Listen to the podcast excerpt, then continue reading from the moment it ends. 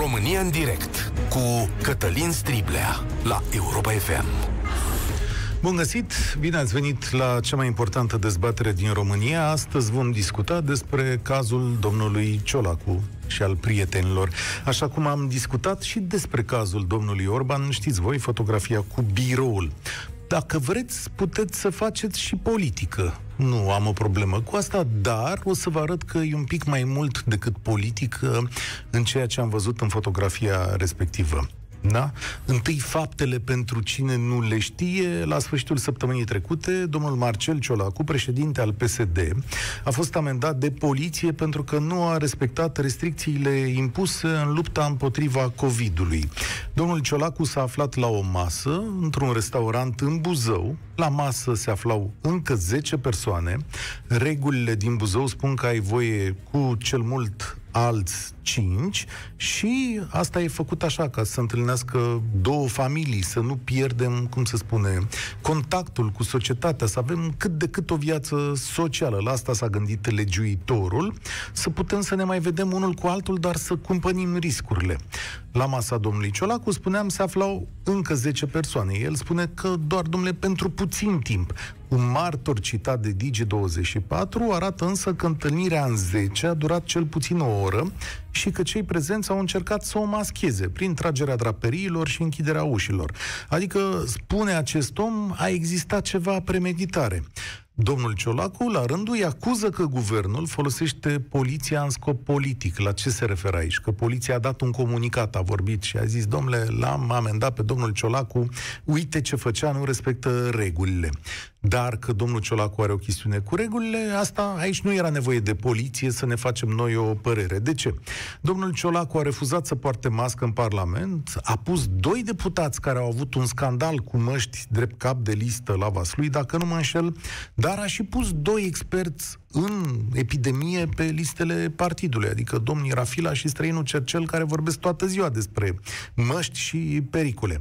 Așadar, liderul PSD este în răspăr cu regula nu de sâmbătă, ci de ceva mai multă vreme. În același timp, el nu e de acord cu organizarea alegerilor, pentru că epidemia îi se pare periculoasă, și cere președintelui Iohannis să se mai gândească. Ba, a inițiat și un proiect de lege în care să-i permită amânarea alegerilor. Ca să fim drepți până la capăt, acest episod este al doilea la vârful țării în care oficialii nu poartă mască. Domnul Orban s-a ascuns mai bine în biroul său, dar efectele sunt aceleași. Și aici nu e vorba de politică. Lumea receptează ce vede la lider și consideră că pericolul nu e atât de mare. Apoi nu va mai crede în eficiența amenzilor. Sunt exemple negative care nu ajută deloc în această poveste. Dar asta e partea politică și puteți să o judecați cum vreți. Eu am altă întrebare astăzi. V-ați uitat un pic la fotografia cu pricina? E o masă obișnuită pentru acum un an. E înăuntru, într-un colț de sală, fără ferestre deschise, cred că e și un fumător acolo.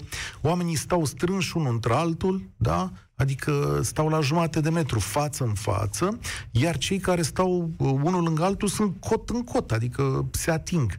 E vreunul dintre voi care ar mai sta așa azi, adică v-ați pune la o masă în felul ăsta? Știu zeci de cazuri de persoane care refuză să facă chestiunea asta, da?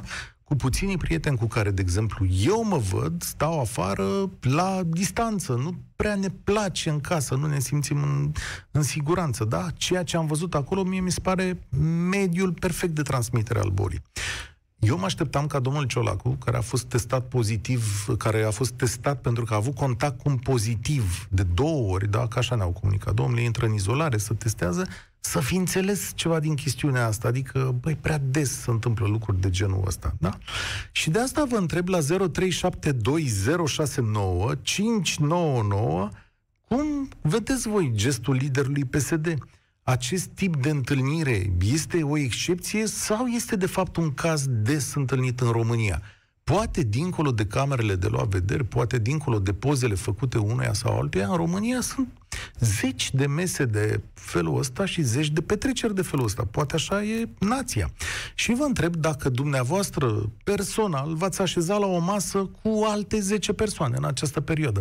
Dacă v-ați simți bine, v-ar tihni, domnule, mâncarea, șprițul în chestiunea asta și da, o să vorbim pe parcurs, dacă nu cumva aici este mai mult decât politică, ci chiar o greșeală de evaluare a situației. Hai să vorbim. 0372069599. Cristian e cel care începe România în direct. Vă salut, domnule Striblea. Cristian sunt din salut. Cluj. Eu aș începe prin a spune că aici văd personal uh, trei aspecte. Primul este aspectul legal al chestiunii. Evident, uh, toată tărășenia este împotriva tuturor regulilor și reglementărilor. Dar ăsta nu e cel mai important aspect. Pentru că politicieni care nu fac lucruri legale și regulamentare, cred că nu are rost să mai povestim. Așa mi se pare în România. Da. Dar care e cel mai important? Al doilea aspect, care mie mi se pare cel mai important, și apoi voi reveni la al treilea, pentru că și el e important, dar nu chiar atât de important că ăsta al doilea pe care mă pregătesc să vi-l spun, e aspectul medical. Adică acestor oameni, efectiv, li se rupe. Nu le e teamă. Se comportă ca și cum am fi în decembrie anul trecut sau în orice lună din anii trecuți. Asta am remarcat ca și eu. Și când ar fi pandemie. Și ce înseamnă asta? Asta înseamnă că sunt niște inconștienți și niște irresponsabili, niște oameni cărora li se rupe. Da, dar vă rog eu să nu mai folosiți exprimarea asta, că odată merge, dar de două ori nu mai e o scăpare. Eu nu am folosit-o niciodată până acum, dar despre asta e vorba până la urmă. Da, dar e, e vulgară, da, și nu vreau, adică, haideți că da. nu suntem cred eu, cu domnul Ciolacu. Bun, acest, atunci da. sunt oameni, dacă vreți, total nepăsători față de ei înșiși și față de cei din jur. Aici cred că e vorba, la acest al doilea aspect medical, de ceva ce scoate foarte serios în evidență gradul de educație al clasei politice din România. Pentru că acești oameni, și mă refer aici și la domnul Orban și la episodul birou de care ați făcut vorbirea cu câteva minute și și la cazul ăsta Ciolacu, asta denotă o, o, o, o crasă nu doar irresponsabilitate și lipsă de etică și de moralitate, și asta fiind aspectul 3 în lista mea, dar asta denotă o foarte slabă uh, calitate umană, dacă vreți. Bune, hai să o zicem adică... pe aia dreaptă. Nu știu dacă o slabă calitate umană, că poate domnul Ciolacu are o inimă foarte mare, dar eu am dar un mare... Asta e vorba, așa un este. semn de întrebare asupra capacității de a evalua situația. Dumneavoastră vi se pare urmărind acea fotografie că domnul Ciolacu, al treilea om în statul român, președinte al Camerei Deputaților, evaluează în mod corect situația sanitară din România, răsfrânt asupra propriei persoane? Exact despre asta vorbeam la aspectul 2, cel medical. Omul acesta pare că nu realizează la ce se expune pe sine și la ce expune pe ceilalți. Adică domnul Ciolacu merge acasă, are contact cu uh, rude, cu soția, cu probabil cu părinții dumnealui din când în când, dacă mai trăiesc, nu știu. Adică devine parte din lanțul transmiterii unei boli extrem de periculoase.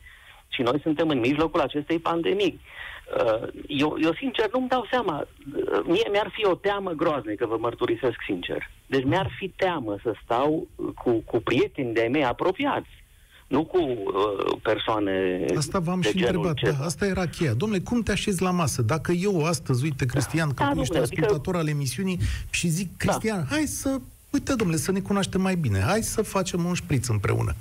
Cum Bun, ați... eu v-aș răspunde următoarea chestie, domnul Striblea.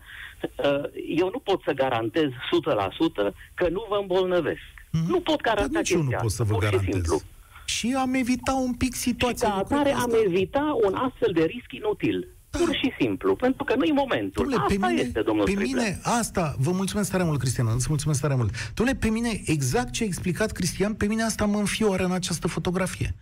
Domnule, ce-o fi fost atât de important încât să te vezi cu toată lumea? Hai să zicem că șase sunt membri ai familiei. Cum a zis domnul Ciolac. Domnule, ne vedem în familia aia, locuim împreună, stăm acolo un pic dar să ne expunem cu toții, domnul Tudose vine de pe îndepărtate plaiuri din mijlocul epidemiei, dacă mai fi pe plecat în Belgia. Da, îi spune, măi Mihai, stai mă un pic aici și ești în sufletul meu, respirăm împreună. A, aia pe mine mă îngrozește, dar poate mă înșel, domnule. Văd acum o știre pe Digi24 că în timp ce domnul Ciolacu era acușca cu 10 oameni acolo, undeva într-un sat din Prahova era o nuntă cu 150 de oameni. 150 de oameni Doar nu vă gândiți că erau în costume spațiale acolo. Viorel, bine ai venit la România în direct. Salut! Te salut, Cătălin, și pe ascultători. N-am, uh, uh, nu știu ce reacție să am. Cred că e vorba, în primul rând, de sfidarea tuturor regulilor și normelor, nu numai sanitare și medicale, având în vedere situația în care ne aflăm, dar și umane și morale. Cred că, în primul rând, sfidează orice și cel mai mult pe noi, plebea, ca să zic așa. Și asta nu cred că ține doar de un anumit partid sau de un anumit personaj. De-aia zic că nu e o chestiune politică. Auzi, Viorel, dar dacă erau șase la masă conform legii în județul Buzău, mai erai nervos? Nu, pentru că nu e nici primul, nici ultimul, să fim sinceri. Și vor mai face. Au mai făcut și vor mai face chestii de genul ăsta. Mm. Păi, și... Pentru că e, nu vreau să folosesc uh, niște termeni care să nu se poată da pe post. Dar asta caracterizează clasa politică din România. Da, e foarte posibil ca oamenii ăștia să nu respecte. Bun, și ce-i transmiți astăzi domnului Ciolacu? Că asta e foarte important. Mm. Acest personaj, că nu merită Cred că de la Cuza încoace țara asta n-a mai avut domn. N-am ce să-i transmit, pentru că sunt genibili. Pentru mine, sincer să fiu, uh, clasa politică din România reprezintă o mare latrină. Da. Și cu asta cred că am spus tot. Îți mulțumesc tare mult, Viorel, spor la treabă acolo. Există zeci de povestiri, zeci de informații, zeci de site-uri în care medicii povestesc cum să nu stai ce să nu faci, cum să nu te aduni. A stat de vorbă statul acesta, experții din România au stat de vorbă și au zis, domnule, cum îi așezăm pe copii în clasă, astfel încât să nu se infecteze copiii stând cu măști, nu la restaurant. Și oamenii au zis, uite, așa și așa, a fost o analiză acolo. Să înțeleg că liderul Camerei Deputaților n-a citit niciun fel de analiză de genul ăsta, adică nu s-o fi interesat să zică, Domnule, care mai ești la partid aici, special, și uite, are doi. Domnul Străinu Cercel și domnul Rafila. Cheamă la o masă și zice, mă, cum să stau eu la masă? Cum să fac eu ședințe aici? Cum ar fi mai bine la partid să nu ne infectăm? Eu nu cred că nici Rafila, nici Străinu Cercel i-ar spune domnul Ciolacu, ședința se face la cârciumă cu 10 oameni, vedeți dumneavoastră cum e acolo. Și nici lui Victor, lui Ludovic Orban nu i-ar zice să facă chermeze în birou. Robert, bine ai venit la România în direct. Bună ziua, bună ziua.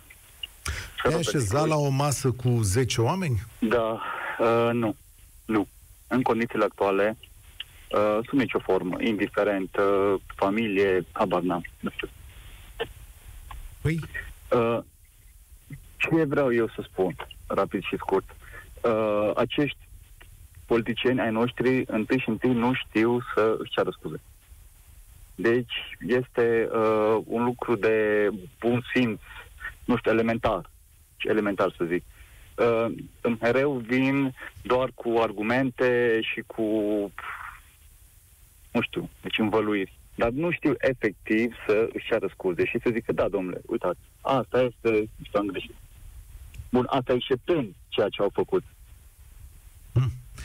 Cum te-ai așteptat? Domnul Ciolacu a venit și a zis, domnule, guvernul folosește poliția în mod politic. Și eu am râs și am spus... Da, nu, nu are... Nu, sunt, nu știu, acestea sunt niște... Uh, nu știu, este infantil. Este infantil de la un om, uh, nu știu, al treilea om în stat sau al câtelea om în stat este, habar n-am. Așa să vii cu asemenea...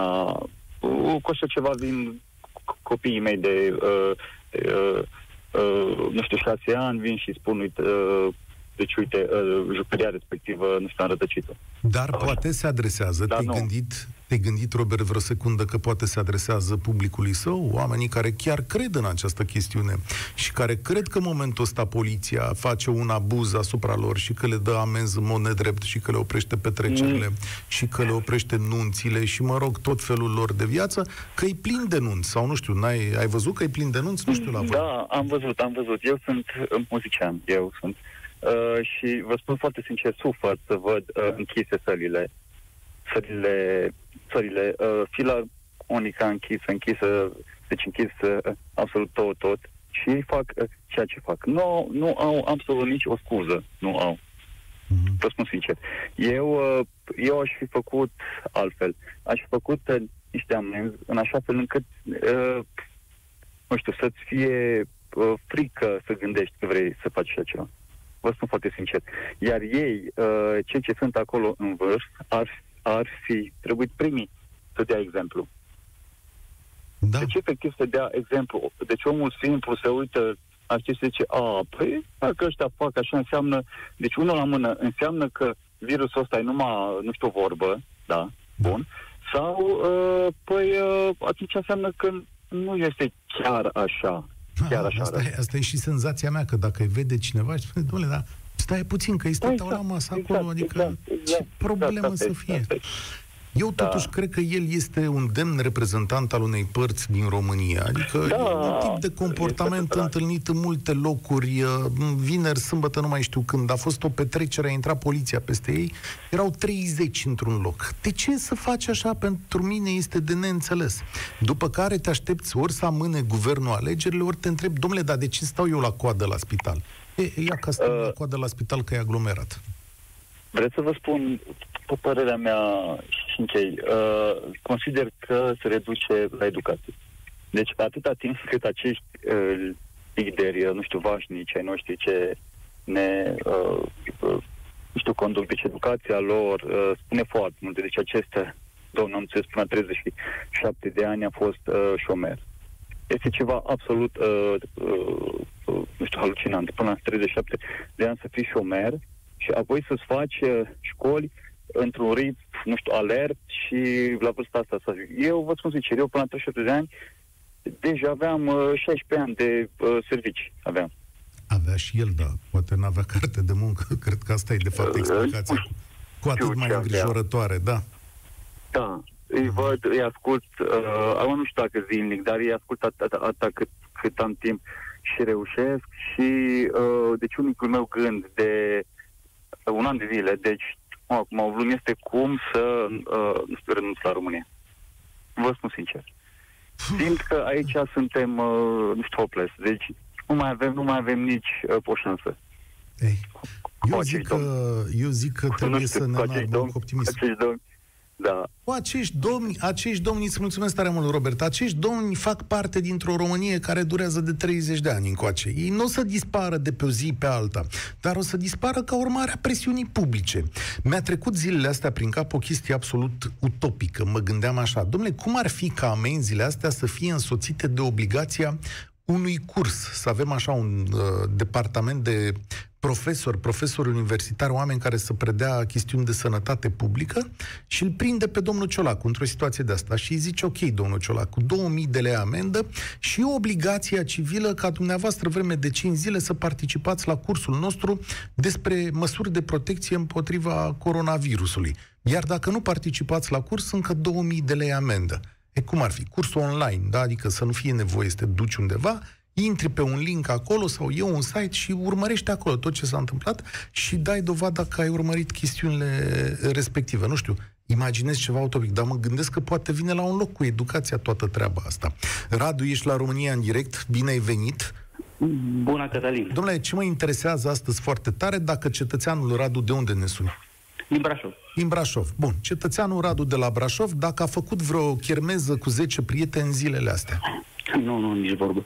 Păi și te așezi la masă cu 10 oameni, cei mai apropiați de la tine din firmă, vă duceți, stați un pic de vorbă așa, vă scoateți măștile, mâncați, beți un șpriț? Nu, nici vorbă. La noi în firmă sunt toate regulile de protecție super implementate și ne îngrijim ca tot ce se întâmplă să fie, mă rog, cu respectarea normelor sanitare și de igienă și de prevenire a, a infectării cu COVID. Atunci Dar, explică-mi tu ce ai văzut acolo.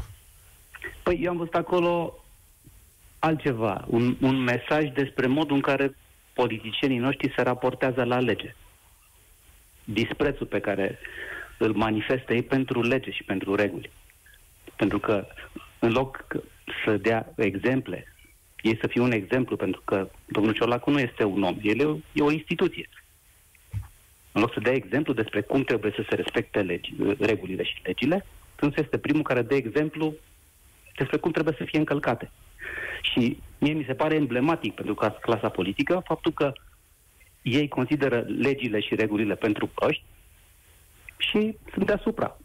Nu au legătură cu chestia asta. Faptul că nu înțeleg pericolul sanitar nu prea are legătură cu, cu subiectul. Ei nu înțeleg să respecte regulile și legile. Stai un pic. Asta e părerea mea. E o nuanță aici. Vezi, este exact cum e cu legea în România. Adică el avea dreptul să stea cu șase oameni la masă, chiar în condițiile respective. Domnule, n-au fost șase, au fost zece, adică i-a scăpat piciorul peste lege, nu a fost așa nici păi... foarte grav, dar a fost la limită așa. Hai, domnule, te mai pui la patru oameni, păi ce, adică cei șase, cei zece. Cam aici e nuanța, a forțat-o un pic. Nu, nu, nu. Ideea este respect sau nu respect. La noi se discută respectarea, se discută dacă am depășit, că am depășit foarte mult. Am depășit un pic acolo. În Elveția, dacă depășești limita de viteză, plătești amendă pentru un kilometru peste limită. Știi că noi avem în și România, asta cu plus 10 km. de la 9 acolo, da, sunt 10 km în care sunt 10 se mai km. poate discuta, exact, 11 că de fapt n-au fost, că au fost 9, nu 11 și astea, da. de aici pleacă problemele. Da. După părerea mea. Da, Acum stau să mă gândesc cum dacă, nu știu, eu cred totuși că domnul Ciolacu zice așa, domnule, da, eu am făcut o masă cu niște oameni pe care îi știu, sunt niște prieteni de mei, niște colaboratori, familiile noastre, chiar aveam încredere în ei.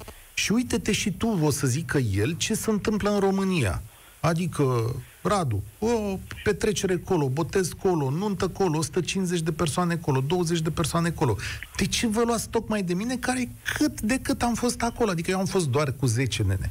Pe când mare parte din România e cu 20, 30, 150, auzi, la ploiești. Din punctul meu de vedere, nu există o dis- discuție dacă eu am, eu am încălcat puțin sau mult. Cine este prins că încalcă regulile trebuie să, să plătească și trebuie să suporte consecințele pentru asta. Dar se, ei, mindset-ul lor este, eu, eu pot să încalc regulile pentru că sunt într-o poziție uh, uh care mi-asigură imunitatea. Fraierii proști, scuzați, expresia trebuie să le respecte eventual. Dar după exemplul lor, nu le mai respectă nimeni. Mai făcut, să râd, mai făcut să da. râd acum pentru că mă gândeam cum ar fi să-și pună imunitate la amenzi, știi? Cum și-au făcut păi... ei o lege prin care să nu-i mai ia radarul, că era radarul ascuns nu știu păi, unde da. și...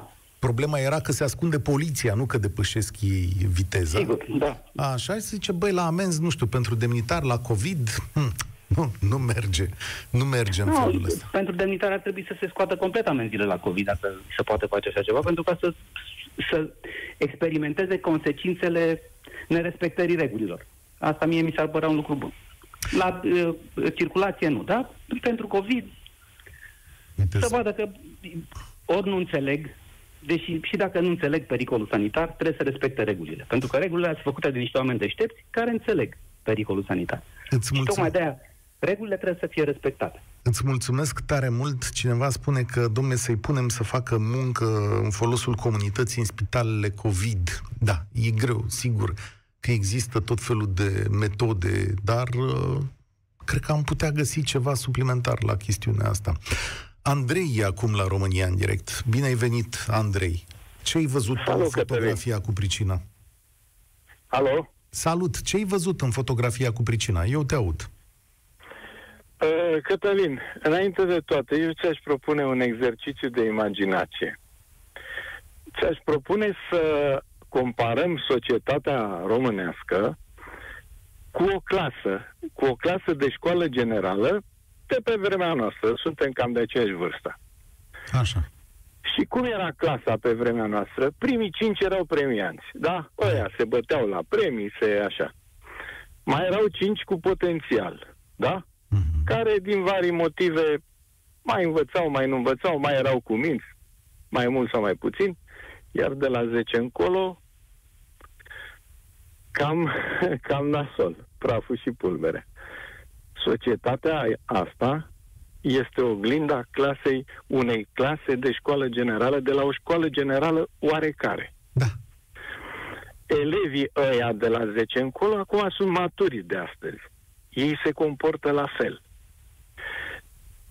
Până și politicienii fac parte tot din clasa asta la care fac eu și referire. ei de la ce? Erau din primii 10 politicienii noștri? În niciun caz. Mm-hmm. Surprinzător, ei par să fie angro din, de la 10 încolo. Pentru că dacă îi căutăm la studii, te ia groază. Hm. Și care e concluzia ta după ce ai descris această imagine? Adică... Concluzia, concluzia mea este că nu o să-i vindecăm niciodată, tot la fel o să se comporte. Uh, ei, cei de la 10 încolo, uh, își iau drept model nu pe aia 5, ci pe unul dintre ei, întotdeauna. Ăla care e mai șmecher, ăla care dă mai tare cu pumnul, ăla care face o șmecherie. Adică ce vrei tu să spui că domnul Ciolacu astăzi este un model pentru România, pentru o parte din România, așa ți se pare? Pentru mulți, da, cu siguranță. Să nu ne bătăm cu apă rece. Bine, stai un pic. Aici e o chestiune pe care eu nu o înțeleg, dar poate poți să mi explici, pentru că aici nu ne mai pupăm în viziuni. Iată de ce. Aici nu e o chestiune de respectare a legii. Nu e o chestiune politică, adică nu ne batem pe alegeri, nu ne batem cu Orban. Ce se întâmpla la masa respectivă, din punctul meu de vedere, e o chestiune de supraviețuire. Adică eu gândesc în felul următor. Dacă mă pun la masă cu dumneata și încă opt oameni pe care știu mai mult sau mai puțin, în momentul acesta, s-ar putea să mă îmbolnăvesc. Acesta este reflexul meu creat în aceste zile. Și dacă aș fi văzut adunarea aceea la masă sau oriunde împrejurul meu, reflexul meu ar fi fost să plec, să zic, prieteni, uitați, știți ce? Lăsați că ne mai vedem altă dată. Mihai, vorbim, ne întâlnim, te rog, vină o dată pe la mine la o cafea, punem mască și așa mai departe. Câți mai sunteți aici? Încă opt? Băi, îmi pare bine că v-am văzut două minute, eu m-am retras. Adică am grijă de viața mea, în primul rând. Ori ceea ce am văzut acolo la acea masă e că oamenii aia n-aveau grijă de viața lor.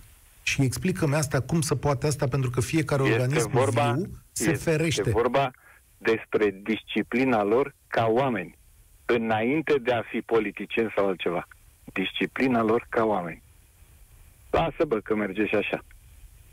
Mhm. Păi asta înseamnă că merge așa în foarte multe situații, dăm voie să-ți spun. Păi Este trist că eu pf, n-am suportat niciodată dictonul ăsta, las că merge și așa, dar Păi n-are Din cum. păcate, Deci și pentru când, te mulți- sui, și când te sui la volan, și când ai grijă de viața ta, și când traversezi strada, nu merge și așa. Iar în această situație cu atât mai puțin. Adică nu știi de unde ți se arată boala asta. Iar pentru cineva care a fost... absolut, sunt absolut de acord cu tine. Dar numai aia primii 10 vor lua măsuri. Aia primii 10 din clasă. Am înțeles. Păi atunci, nu am, mâine când vor fi 5.000 de cazuri, am explicația perfectă. Da. Dacă tu, ca organism viu, n-ai fost supus uh, unor astfel de probe, înseamnă că nu ne revenim foarte ușor. Îți mulțumesc tare mult, Andrei. Uh, Mă gândesc acum că s-ar putea să urmeze un proces de învățare și că procesul acesta de învățare e lent, pentru că el trebuie să treacă prin mai multe etape. Neîncredere, p- ură, frică, după care disponibilitatea de a te supune regulilor pe măsură ce înțelegi. Cum se va petrece procesul acesta de învățare în cazul unor oameni care ar trebui să fie mai luminați? La asta mă uit, de fapt. Dan, bine ai venit la România în direct. Bună ziua! Bună ziua! Cum arată, M-ați primit. cum arată masa ta? E de 10 persoane sau de mai multe? Eu trebuie să vă fiu sincer cu dumneavoastră că nu mi-am văzut părinții de vreo șase luni, Ok. uh, fiind din altă localitate. Nu asta e problema. Trebuie să înțeleagă toată lumea că, din punctul meu de vedere, în România eu n-aș avea aceleași șanse cu domnul Ciolacu, Orban, Iohannis sau cine ar fi. Dacă la șanse la ce? contactăm, dacă contactăm amândoi COVID-ul, cred că nu o să avem. Sau o să urmeze o perioadă în care nu o să avem, din păcate, aceleași șanse, oricât e el de bătrân sau bolnav. Adică pe el îl salvează, asta vrei să spui, că fiind demnitar... Sunt sigur, după părerea mea, e trist și vedem și în America. E o prostie și un mesaj transmis de, de Trump care zicea, uite, eu sunt vârstă și în trei zile m-am recuperat. Probabil că omul ăla a ingerat medicamente sau a primit servicii medicale cât nu o să primim împreună toată viața, ca și costuri. Posibil Deci și o prostie probabil să crezi niște că suntem medic... pe același... Da, înțeleg ce spui și niște și o îngrijire de top care nu e posibilă pentru fiecare muritor de rând. Da, despre Unii o asta să e. moară pe, unii o să moară pe uh, coridoare, alții o să fie transportați cu elicopterul de la Suceava la București. Mhm. oricât de v- în vârstă ar fi. Și mai vreau numai ceva să vă spun. Problema în România, din punctul meu de vedere, e că noi așteptăm ca toată lumea să aibă niște receptoare setate pe aceleași frecvențe cu cei care emit regulile sau ne explică lucruri. Foarte Din punctul meu de vedere, e fals. Vă dau un exemplu, acum nu vreau să fiu nici de o parte, nici de alta politicii sau nu discutăm de politică. Prețul, cred, vreau să cred că în România situația stă cum stă, pentru că nu toată lumea înțelege mesajul transmis de președinte, mesajul transmis de grupul de Da, criză. perfect Și de atunci, acord. din punctul meu de vedere, e că politicienii ar trebui să stea frumos la masă cu șefii bisericii, cei mai în vogă maneliști, cei mai în vogă cântăreți de muzică populară, cei mai în vogă cântăreți de muzică ușoară. Și să le zică, fraților, care credeți? Hai să discutăm, situația e groasă. La o anumită pătură acce- uh, primește mesaj doar dacă îi spune prea fericitul. La o altă pătură dacă îi spune cântărețul X de un gen de muzică. Și asta n-am văzut. Deci Așa oamenii ăia este. cred că nu sunt în stare să... Nu că, probabil că nu au receptorul setat. Când l-ai luat, au fost repetați, au decedat, au... nu tricep. Dar dacă îi compui o melodie pe tema asta, o să stea acasă și nu o să mai fie nici nu. Sunt întru totul de acord cu tine și am să-ți aduc aminte că în urmă cu 10 ani uh, nu a existat nicio emoție din partea partidelor politice, din, Ro- de fapt a unuia dintre ele, la PDL mă refer, să-și transmită mesajele electorale cu ajutorul maneliștilor, dacă mai ții minte, în anul 2009, cred că la a doua alegere a lui Băsescu. Mai ții minte? Că erau manele cu Băsescu și așa Sincer, mai... mă bucur că uit destul de repede. în sensul ăsta, sunt fericit. Da, da, da, da, da. Așa este. Foarte multă lume a, nu are încredere în autorități, dar are încredere și se uită la niște persoane pe care, sigur, noi nu le-am admite în cercul nostru și am zice, bă, dar ce? Cine guță Fiecare să trăiește vorbească? în bula lui. Fiecare Evident. trăiește în bula lui. Nu poți să Evident. muți pe unul dintr-o bulă într-alta. Sau nu se aude mesajul acolo. Așa Și este, atunci, bravo. dacă vine cel mai cel mai cântăreț din satul X sau din zona Y și îi spune, uite mă, vedeți un pic că e situația groasă, la biserică, aș pune un pic problema altfel. Domne, uite-te, te rog frumos, ieși. Nu știu, am nu știu rangurile din biserică. Da, Ești, te rog, și spune, nu-i fură nimeni credința, e o chestie temporară, îi le vrem binele. Nu înseamnă că dacă anul ăsta nu pupăm moaște, gata, e luat credința. Dar cred că nici nu se dorește. da. E bine să fie Nu o că nu stare se din asta dorește, de n-au frică. înțeles încă acest lucru și le e și frică. Pentru că și o astfel de comunicare e controversată.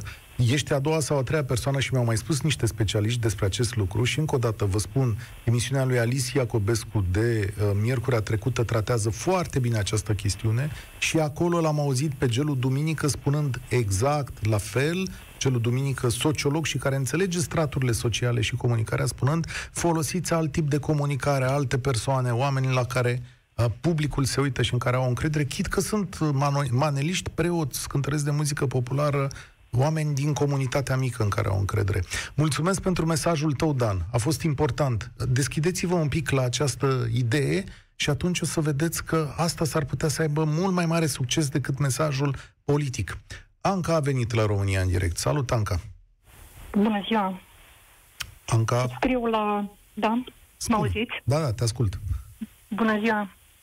Subscriu la ce a spus uh, domnul Dan, cred, de mai înainte. Uh, în ideea în care ei, uh, ca și politicieni, în momentul în care se îmbolnăvesc sau... Adică ei consideră că sunt imuni și pe parte medicală, nu numai pe parte, uh, nu știu, parlamentară. în ideea în care uh, chiar dacă li se întâmplă să se îmbolnăvească, ei știu sigur că vor avea parte de un tratament preferențial. Da, e foarte posibil. Și știu, lucrez în sistem și știu cum se pune problema în momentul în care vine un pacient, uh, suntem anunțate, uh, pregătiți uh, rezerva că avem uh, pe profesorul, pe doctorul, pe primarul, pe puncte, puncte și aici puneți ce vreți din uh, forurile superioare de conducere. Uh, respectivul pacient nu va mai sta, el nu va avea coleg de salon cu alți 9, 10 sau câte paturi sunt în salon. Deci nu va avea contact să schimbe virus și bacterii cu alți muritori de rând. El va avea uh, un regim uh, preferențial. Va avea parte, pentru el se va găsi albumină, se va găsi, uh, știu eu, uh, remdesivir sau ce tratament se mai hotărăște la momentul respectiv. Chiar dacă pentru ceilalți pacienți care stau la rând și așteaptă câte 12-24 de ore în UPU uh, un uh, control, un consult de specialitate, nu este timp, nu este loc, nu, pentru respectivul șef de partid sau mai știu eu, așa se va găsi imediat un specialist de top care să vină să-l uh, diagnosticheze, să-i dea tratamentul imediat și, evident, să se facă bine, normal. Acum, Pentru că... să... Eu sunt de acord cu tine că asta se întâmplă în mod obișnuit. Pentru demnitare, însă, cred că orice țară va da prioritate. Când e vorba de președinte, știu eu, premier, președinții celor două camere, sigur că toată lumea tratează la fel. Cred că ar fi și greșit să fie altfel, în sensul că dacă e cineva de rangul ăsta bolnav, nu-l pui să aștepte la coadă, cum ar fi președintele păi, țării, nu? de ce? are, nu are și el, din, nu știu cum să zic, e tot om sau cum? Ba da. Unii sunt mai oameni și au prioritate pentru faptul că ocupă o funcție. Cred că și potrivit legii trebuie să-i uh, rezolvăm mai cu asupra de măsură. Sunt Aha, ca să dea ei alte legi în, tot în favoarea lor.